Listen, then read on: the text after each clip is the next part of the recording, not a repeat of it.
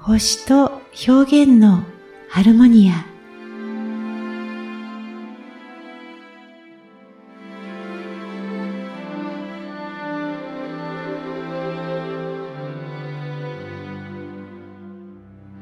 こんにちは。ソウルナビゲーター友田美香です。星と表現のハルモニアへようこそ。あなたの本当の喜びと人生の可能性を広げる秘密を一緒に見つけていきたいと思っています。第5回安全地帯を出てみよう。子供の頃、公園でみんなと遊んだ缶蹴り覚えていますか？鬼になった子が空き缶を蹴られないように見張りながら隠れている子全員を探す遊び。缶を蹴られたらもう一度鬼をしなくてはなりません。蹴られないように鬼は缶の上に片足を乗せて守ります。虎視眈々と狙っている子たちから缶を蹴られないためには、缶のすぐそばで守っていれば安心です。でもずっとそこにいたのでは、隠れた子たちをいつまで経っても探すことはできず、ゲームは進展しません。そのうち隠れた子たちは退屈して文句を言うか、遊びをやめてすっとどこかへ行ってしまうでしょう。ひょっとしたらあなたは缶のそばで守っているばかりの人生になっていませんか？来ていたチャンスがためらっているうちにすっと目の前を通り過ぎてしまったことはありませんか？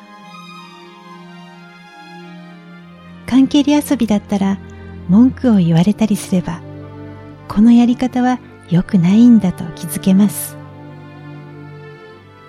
あなたの人生においては自分でその状態に気づく以外に方法はありません。なんだか毎日が満たされない、もやもやする。人生これでいいんだろうか。そう感じている人は心の奥でもう安心安全の場所から外に出て冒険したいと願っています。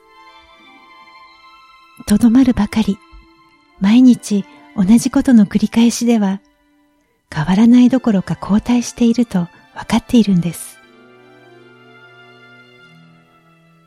缶を守ることができる安全地帯を離れて隠れている子を探すのはリスクが伴います。だけど勇気を出してちょっとだけ缶から離れてみよう。もうちょっと離れても大丈夫かもしれない。こうして経験することにより新しい発見が加わります。もし蹴られちゃったらもう一度やり直せばいい。ここまで缶から離れても大丈夫だと知ったから、次はもっとうまく鬼ができる。そう考えられれば万事良好。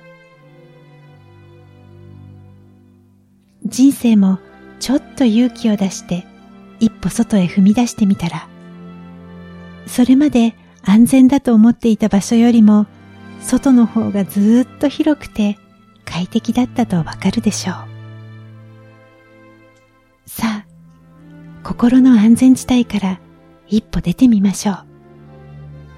大丈夫、怖くない。意識が広がった新しいあなたに出会えます。初めて自転車の補助輪を取り外して、ドキドキしながらも楽しくて風を切ってぐんぐんこいだ。あの日のあなたのように。いつもあなたを応援しています。